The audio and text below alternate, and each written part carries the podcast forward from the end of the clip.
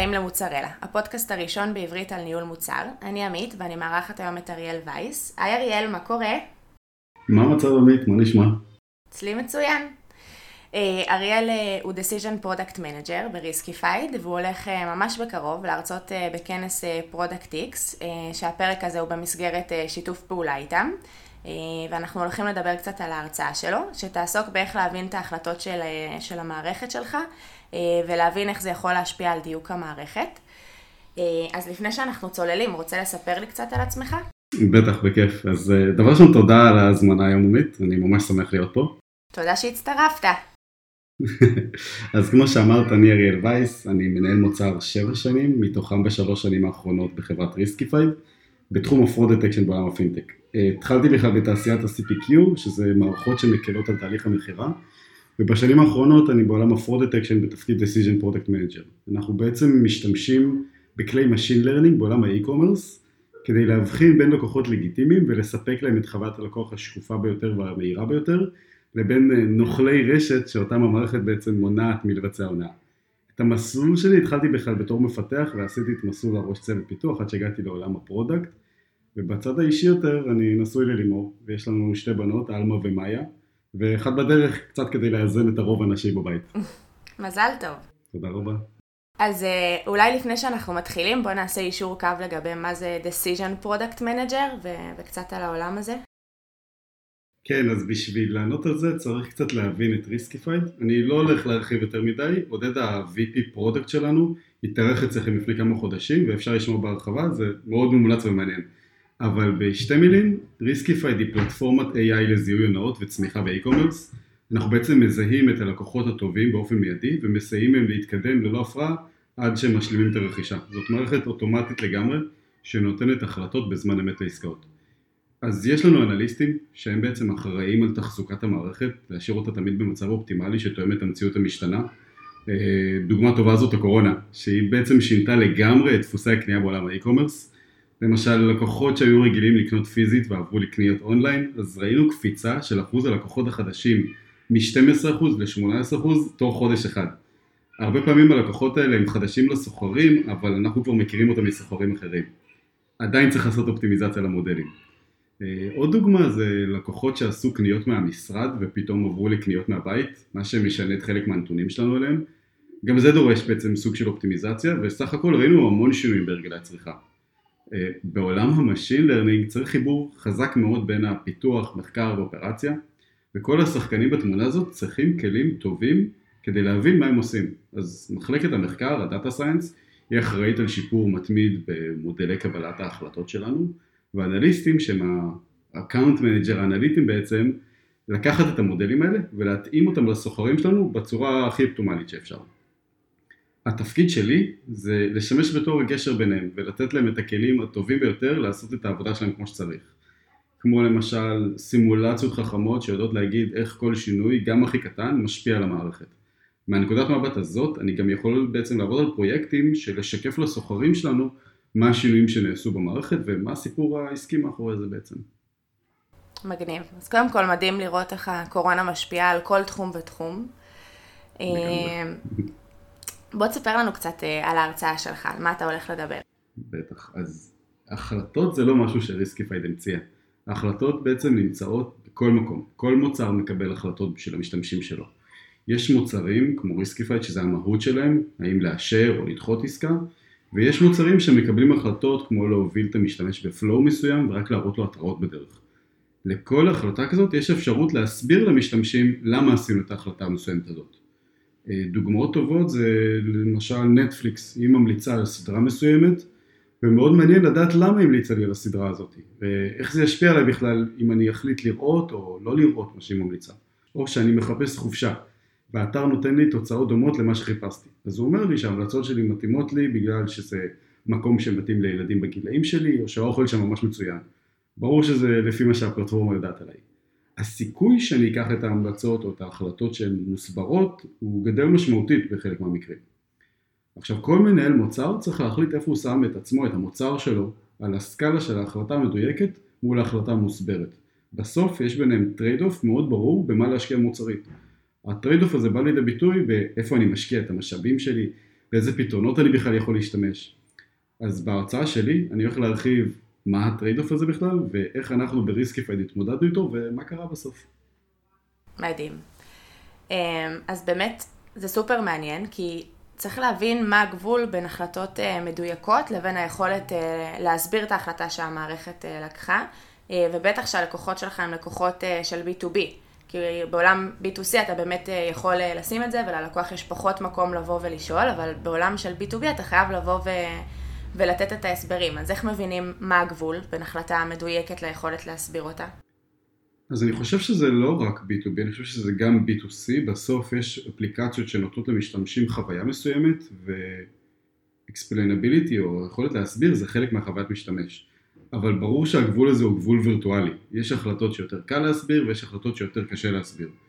למשל אם אני עכשיו אגדיר את החוק הכי פשוט שאמור לקבל החלטה, תמיד אני יכול להסביר את ההחלטה הזאת לפי ההגדרות של החוק.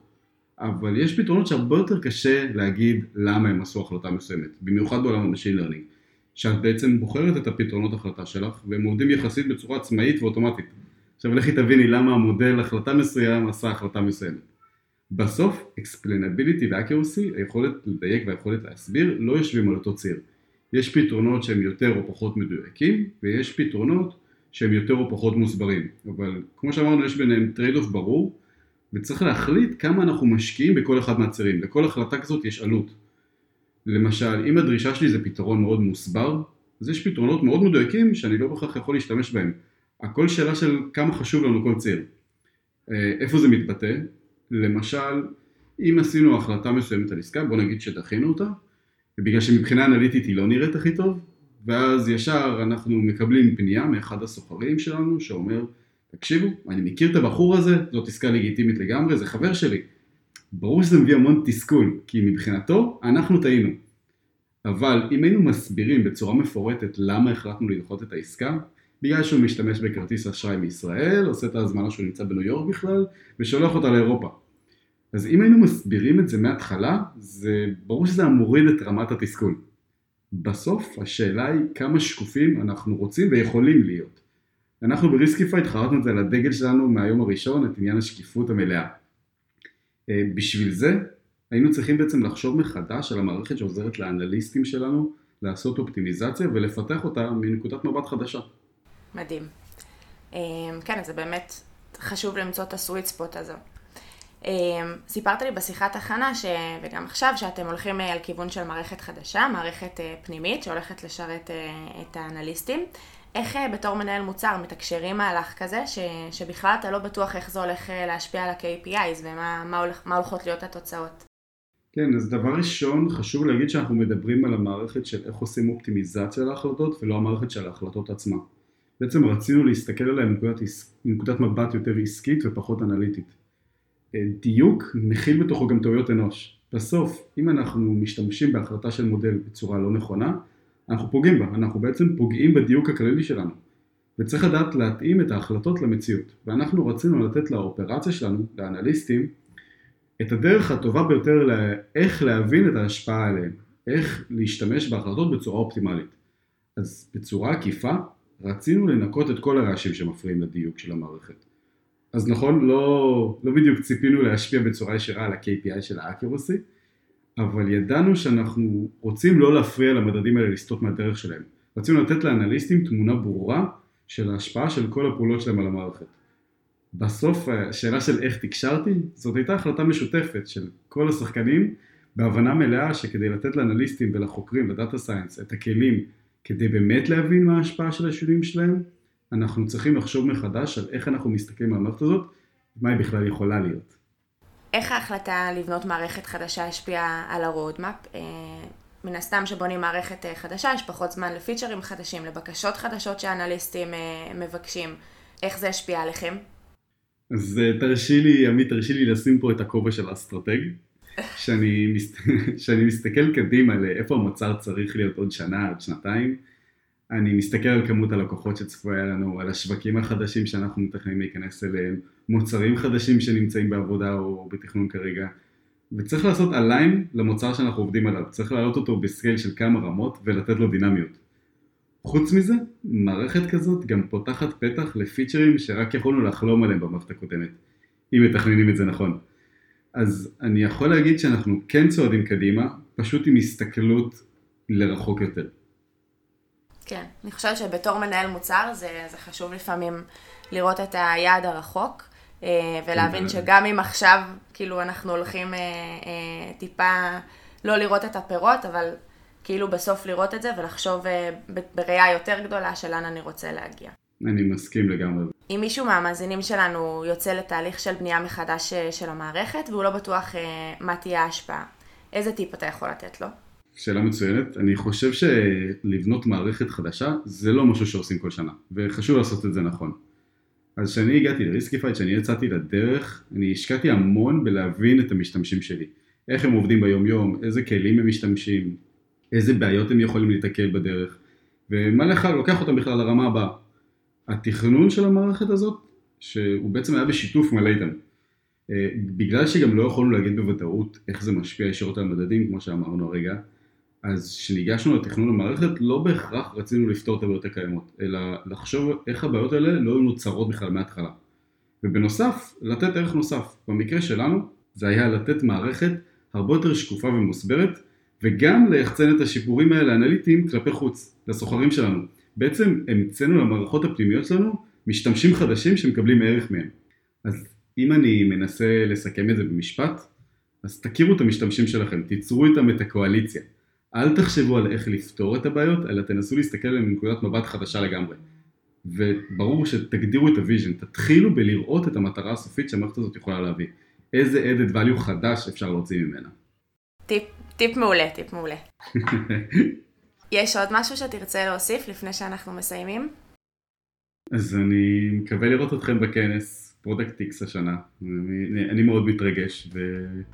מקווה לראות אתכם שם. איזה כיף. אז גם אני מקווה לראות אתכם אה, אה, שם.